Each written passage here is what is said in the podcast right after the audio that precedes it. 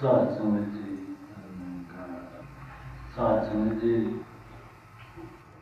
ਹਮੇਸ਼ਾ ਅਸੀਂ ਉਸੇ ਗੱਲ ਨੂੰ ਸਹੀ ਔਰ ਸੱਚੀ ਮੰਨਦੇ ਹਾਂ, ਜੋ ਆਪਣੇ ਜੀਵਨ ਵਿੱਚ ਅਸੀਂ ਅਜ਼ਮਾ ਲੈਂਦੇ ਹਾਂ। ਜੋ ਅਸੀਂ ਆਪਣੇ ਜੀਵਨ ਵਿੱਚ ਅਜ਼ਮਾਈ ਨਹੀਂ, ਗੱਲ ਹੁੰਦੀ, ਉਸ ਉੱਤੇ ਸਾਨੂੰ ਪੂਰਨ ਦ੍ਰਿੜਤਾ, ਪੂਰਨ ਯਕੀਨ ਨਹੀਂ ਹੋਇਆ ਕਰਦਾ।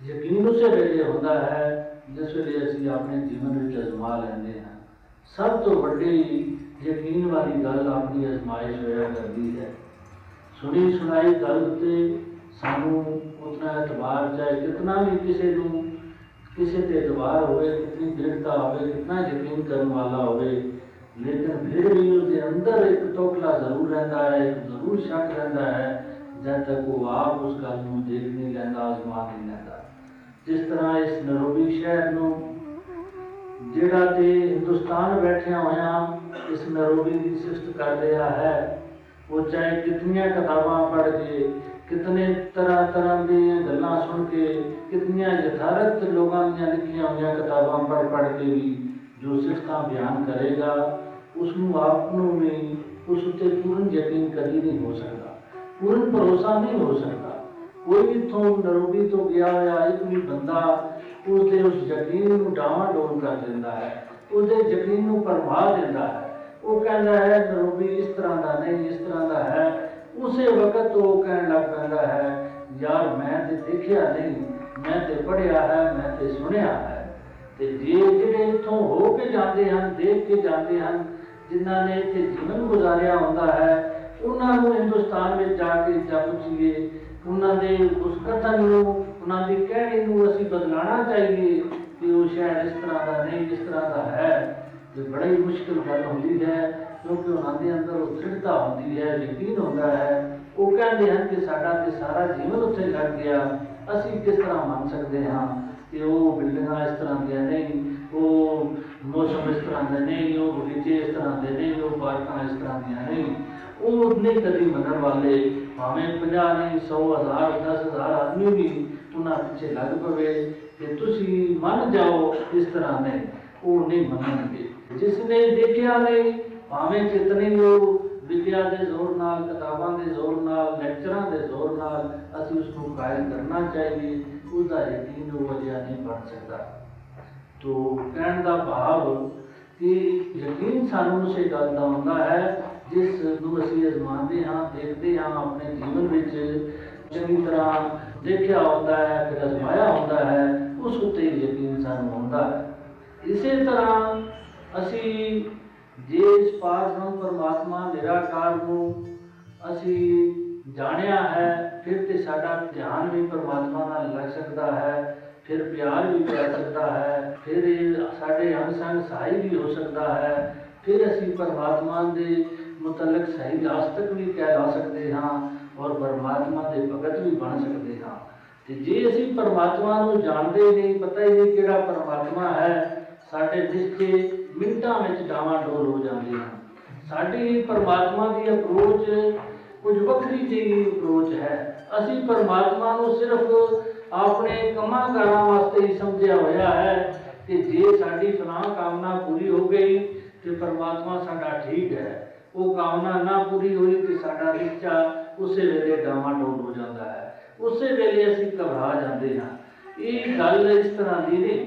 ਪਰਮਾਤਮਾ ਪਰਮਾਤਮਾ ਹੀ ਹੈ, ਚਾਹੇ ਸਾਡਾ ਉਹ ਨਿੱਜੀ ਸਵਾਰਥ ਹੋਵੇ ਜਾਂ ਨਾ ਹੋਵੇ, ਉਸ ਵਿੱਚ ਕੋਈ ਫ਼ਰਕ ਨਹੀਂ ਪਿਆ ਕਰਦਾ। ਉਹ ਸੱਚਾ ਭਗਤ ਵੀ ਉਹ ਹੀ ਹੁੰਦਾ ਹੈ, ਜੋ ਪਰਮਾਤਮਾ ਨੂੰ ਜਾਣ ਕੇ ਔਰ ਪਰਮਾਤਮਾ ਤੇ ਪੂਰਾ ਇਤਬਾਰ ਕਰਨ ਵਾਲਾ ਹੋਵੇ। ਇਹ ਨਹੀਂ ਕਿ ਅਸੀਂ ਮਤਲਬ ਪ੍ਰਸਤ ਬਣ ਜਾਈਏ ਕਿ ਫਲਾਂ ਕੰਮ ਵਿੱਚ ਜੇ ਪਰਮਾਤਮਾ ਨੇ ਸਾਡੀ ਸਹਾਇਤਾ ਕੀਤੀ ਤੇ ਅਸੀਂ ਪਰਮਾਤਮਾ ਦੇ ਭਗਤ ਹਾਂ। ਜੇ ਸਹਾਇਤਾ ਨਾ ਹੋਈ ਤੇ ਅਸੀਂ ਪਰਮਾਤਮਾ ਦੇ ਕੋਈ ਭਗਤ ਨਹੀਂ। ਔਰ ਅਸੀਂ ਤੇ ਅੱਜ ਤੱਕ ਪਰਮਾਤਮਾ ਨੂੰ ਇਹ ਕੁਝ ਸਮਝਿਆ ਹੈ ਕਿ ਜੇ ਸਾਡੇ ਕੋਲ ਕੋਈ ਧਨ ਦੌਲਤ ਨਹੀਂ, ਧਨ ਦੌਲਤ ਆ ਗਈ ਤੇ ਅਸੀਂ ਪਰਮਾਤਮਾ ਨੂੰ ਮੰਨ ਰਹੇ ਹਾਂ। ਜੇ ਬੱਚਾ ਨਹੀਂ ਤੇ ਬੱਚਾ ਹੋ ਗਿਆ ਤੇ ਪਰਮਾਤਮਾ ਨੂੰ ਮੰਨ ਰਹੇ ਹਾਂ।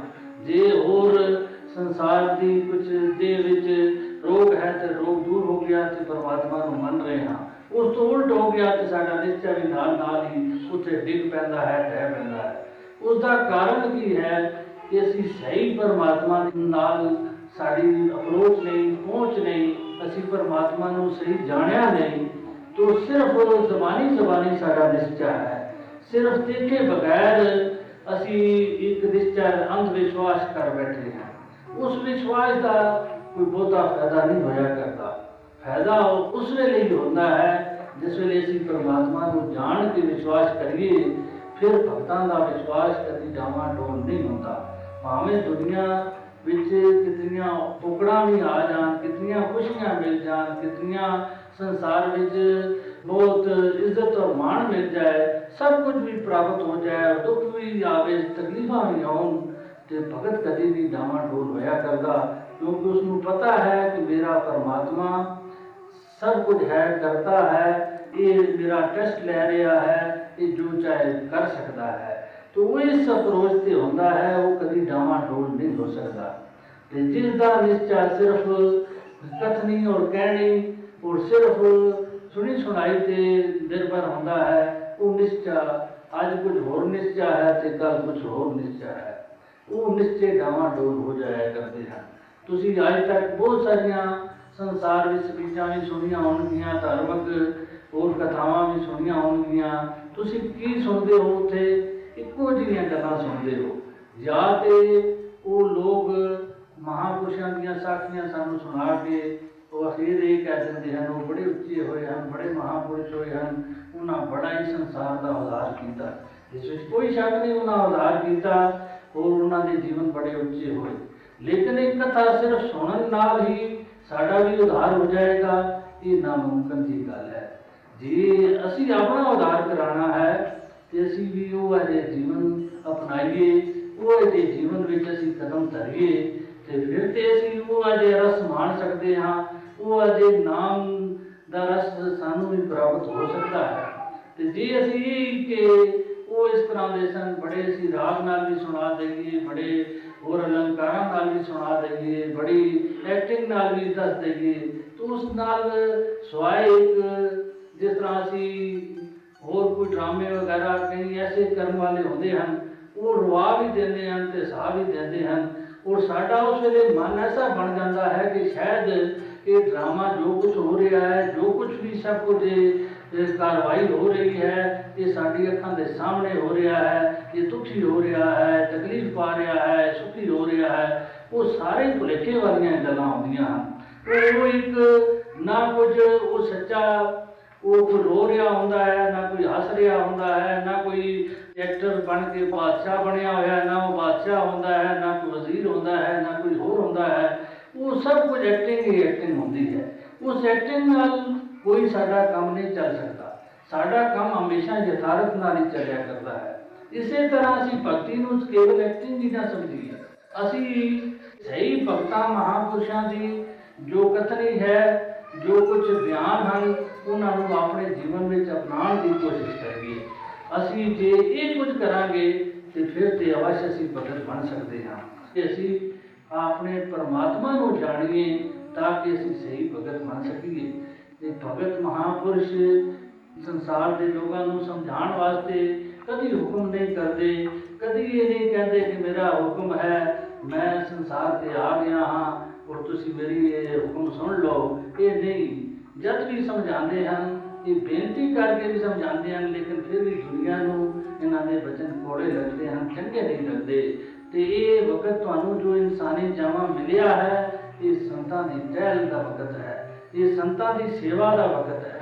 ਸੰਤਾਂ ਦੀ ਸੇਵਾ ਤਾਂ ਕਿਉਂ ਕਰਨੀ ਹੈ? ਉਹ ਇਸ ਕੰਮ ਵਾਸਤੇ ਨਹੀਂ ਕਿ ਅਸੀਂ ਸੰਤਾਂ ਕੋਲ ਜਾਵਾਂਗੇ ਤੇ ਸਾਡੀਆਂ ਸੰਸਾਰਿਕ ਸਿਰਫ ਕਾਮਨਾਵਾਂ ਹੀ ਪੂਰੀਆਂ ਹੋਣਗੀਆਂ। ਉਹ ਤੇ ਇੱਕ ਚੁੰਗਾ ਹੁੰਦਾ ਹੈ, ਸੰਤਾਂ ਦੀ ਬਖਸ਼ਿਸ਼ ਹੋ ਜਾਂਦੀ ਹੈ। ਅਸਲ ਕੰਮ ਜਿਹੜਾ ਹੈ, ਅਸੀਂ ਮੰਗਣਾ ਸੰਤਾਂ ਕੋਲੋਂ ਹੈ ਕਿ ਤੁਸੀਂ ਨਾਮ ਤੇ ਹੋ ਪਰਮਾਤਮਾ ਦੱਸੋ ਕਿਹੜਾ ਪਰਮਾਤਮਾ ਹੈ, ਕਿਹੜਾ ਅਕਾਲ ਪੁਰਖ ਹੈ, ਕਿਹੜਾ ਵਾਹਿਗੁਰੂ ਹੈ। ਕਿਹੜਾ ਸ੍ਰਿਸ਼ਟੀ ਦਾ ਰਚਨਹਾਰ ਹੈ, ਕਿਹੜਾ ਕਰਤਾਰ ਹੈ, ਅਸੀਂ ਪੁੱਛਣਾ ਇਹ ਹੈ, ਅੱਗੋਂ ਜਿਸ ਵੇਲੇ ਪਰਮਾਤਮਾ ਸਾਨੂੰ ਮਿਲ ਗਿਆ, ਫਿਰ ਦੁਨੀਆ ਦੀਆਂ ਸਾਰੀਆਂ ਤਾਕਤਾਂ ਸਾਨੂੰ ਅਵਸ਼ ਮਿਲ ਜਾਂਦੀਆਂ ਹਨ, ਕਿਸੇ ਗੱਲ ਦੀ ਸਾਨੂੰ ਕਮੀ ਨਹੀਂ ਰਹਿੰਦੀ। ਫਿਰ ਅਸੀਂ ਉਹ ਮਤਲਬ ਪ੍ਰਸਤ ਨਹੀਂ, ਅਸੀਂ ਸਹੀ ਪਰਮਾਤਮਾ ਦੇ ਉਪਾਸ਼ਕ ਹਾਂ ਤੇ ਪਰਮਾਤਮਾ ਫਿਰ ਆਪਣੇ ਭਗਤ ਦੀ ਰੱਖਿਆ ਕਰਦਾ ਹੈ, ਕਿਸੇ ਕਿਸਮ ਦੀ ਕੋਈ ਦੁੱਖ ਤਕਲੀਫ ਨਹੀਂ ਆਉਣ ਦਿੰਦਾ। ਜਿਸ ਤਰ੍ਹਾਂ ਇੱਕ ਇਸਤਰੀ ਪਤੀ ਦੀ ਹੋ ਜਾਂਦੀ ਹੈ ਔਰ ਪਤੀ ਨੂੰ ਅਪਣਾ ਲੈਂਦੀ ਹੈ, ਪਤੀ ਵੀ ਕਿਸੇ ਕਿਸਮ ਦੀ ਥੋੜ ਨਹੀਂ ਰੱਖਦਾ, ਕਿਸੇ ਕਿਸਮ ਦੀ ਉਸ ਨੂੰ ਪਰੇਸ਼ਾਨੀ ਨਹੀਂ ਹੋਣ ਦਿੰਦਾ। ਉਹ ਕਿਉਂਕਿ ਉਹ ਜਾਣਦਾ ਹੈ ਕਿ ਮੇਰੇ ਉੱਤੇ ਨਿਛਾਵਰ ਹੈ ਤੇ ਜੇ ਉਹ ਪਤਨੀ ਦੇ ਅੰਦਰ ਹੀ ਐਸਾ ਹੋਵੇ ਕਿ ਮੈਂ ਇਸ ਨੂੰ ਪਤੀ ਤਦ ਮੰਨਾਂਗੀ ਕਿ ਫਲਾਂ ਕਿਸਮ ਦੀ ਸਾੜੀ ਮੇਰੇ ਕੋਲ ਹੋਵੇ ਫਲਾਂ ਕਿਸਮ ਦੇ ਗਹਿਣੇ ਮੈਨੂੰ ਦੇਵੇ ਫਲਾਂ ਕਿਸਮ ਦਾ ਬੰਗਲਾ ਮੈਨੂੰ ਬਣਾ ਕੇ ਦੇਵੇ, ਫਿਰ ਤੇ ਮੇਰਾ ਪਤੀ ਹੈ। ਜੇ ਇਹ ਚੀਜ਼ਾਂ ਨਹੀਂ ਮੁਹੱਈਆ ਕਰਦਾ ਫਿਰ ਮੈਂ ਕੋਈ ਪਤੀ ਨਹੀਂ ਮੰਨਦੀ। ਤੂੰ ਫਿਰ ਉਹ ਉਸ ਦੇ ਪਤੀ ਦੇ ਦਿਲ ਵਿੱਚ ਵੀ ਸ਼ੱਕ ਹੋ ਸਕਦਾ ਹੈ ਕਿ ਇਹ ਤੇ ਮਤਲਬ ਪ੍ਰਸਤ ਹੈ ਇਹ ਤੇ ਮੇਰੀ ਚੀਜ਼ਾਂ ਦੀ ਦਾਗ ਹੈ ਇਹ ਮੇਰੇ ਮੇਰੇ ਨਾਲ ਇਸ ਦਾ ਪਿਆਰ ਨਹੀਂ। ਇਸੇ ਤਰ੍ਹਾਂ ਜੋ ਪਰਮਾਤਮਾ ਦਾ ਭਗਤ ਹੈ ਉਹ ਪਰਮਾਤਮਾ ਦਾ ਹੀ ਕੇਵਲ ਕਾਕ ਹੋਇਆ ਕਰਦਾ ਹੈ। ਬਾਕੀ ਸੰਸਾਰ ਦੀਆਂ ਸਾਰੀਆਂ ਚੀਜ਼ਾਂ ਇਹ ਸਾਰੀਆਂ ਬਖਸ਼ੀਆਂ ਖੁਦ ਖੁਦ ਹੀ ਹੋ ਜਾਇਆ ਕਰਦੀਆਂ ਕੁਝ ਵੀ ਉਸ ਨੂੰ ਕਿਸੇ ਗੱਲ ਦੀ ਭੁੱਖ ਬਾਕੀ ਨਹੀਂ ਰਹਿੰਦੀ। ਹਰੀ ਰੂਪੀ ਲਾ ਅਸੀਂ ਖੜ ਕੇ ਤੇ ਚੱਲਣਾ ਹੈ, ਤਾਂ ਕਿ ਅਗਲਾ ਵਕਤ ਵੀ ਜਿਹੜਾ ਆਉਣ ਵਾਲਾ ਵਕਤ ਹੈ, ਸਾਡਾ ਸੁਹੇਲਾ ਗੁਜ਼ਰੇ, ਆਸਾਨੀ ਨਾਲ ਗੁਜ਼ਰੇ। ਹਮੇਸ਼ਾ ਅਸੀਂ ਅੱਜ ਦੇ ਵਾਸਤੇ ਕੁਝ ਉਪਰਾਲਾ ਕਰਦੇ ਹਾਂ ਜਾਂ ਆਉਣ ਵਾਲੇ ਸਮੇਂ ਵਾਸਤੇ ਉਪਰਾਲਾ ਕਰਦੇ ਹਾਂ। ਕਦੀ ਅਸੀਂ ਗੁਜ਼ਰੇ ਹੋਏ ਜ਼ਮਾਨੇ ਵਾਸਤੇ ਕਦੀ ਉਪਰਾਲਾ ਨਹੀਂ ਕੀਤਾ। ਤੇ ਇਸੇ ਤਰ੍ਹਾਂ ਅਸੀਂ ਹੁਣ ਤੋਂ ਇਹ ਉਪਰਾਲਾ ਕਰਨਾ ਹੈ ਕਿ ਸਾਡਾ ਹੁਣ ਦਾ ਸਮਾਂ ਜਿਹੜਾ ਗੁਜ਼ਰ ਰਿਹਾ ਹੈ, ਇਹ ਵੀ ਸੁਖੀ ਗੁਜ਼ਰੇ। ਤੇ ਆਉਣ ਵਾਲਾ ਸਮਾਂ ਵੀ ਸਾਡਾ ਸੁਖੀ ਗੁਜ਼ਰੇ। ਸਾਡੀ ਆਤਮਾ ਜਿਹੜੀ ਭਟਕ ਰਹੀ ਹੈ, ਵਹਿਮਾਂ ਭਰਮਾਂ ਵਿੱਚ ਜਕੜੀ ਹੋਈ ਹੈ, ਉਹਦੇ ਵਹਿਮ ਭਰਮ ਦੂਰ ਹੋ ਜਾਣ। ਉਹ ਇੱਕੋ ਤਰੀਕੇ ਨਾਲ ਦੂਰ ਹੋ ਸਕਦੇ ਹਨ। ਜੇ ਅਸੀਂ ਸਹੀ ਰੋਸ਼ਨੀ ਸਾਡੇ ਕੋਲ ਆ ਜਾਏ, ਸਾਡੀ ਅੱਖਾਂ ਅੱਗੇ ਪਰਦਾ ਆਇਆ ਹੋਇਆ ਹੈ, ਉਹ ਪਰਦਾ ਹਟ ਜਾਏ, ਤੇ ਫਿਰ ਤੇ ਕੋਈ ਠੋਕਰਾਂ ਨਹੀਂ, ਕੋਈ ਮੁਸੀਬਤਾਂ ਨਹੀਂ, ਕੋਈ ਪਰੇਸ਼ਾਨੀਆਂ ਨਹੀਂ। ਸਾਥ ਜੀ Música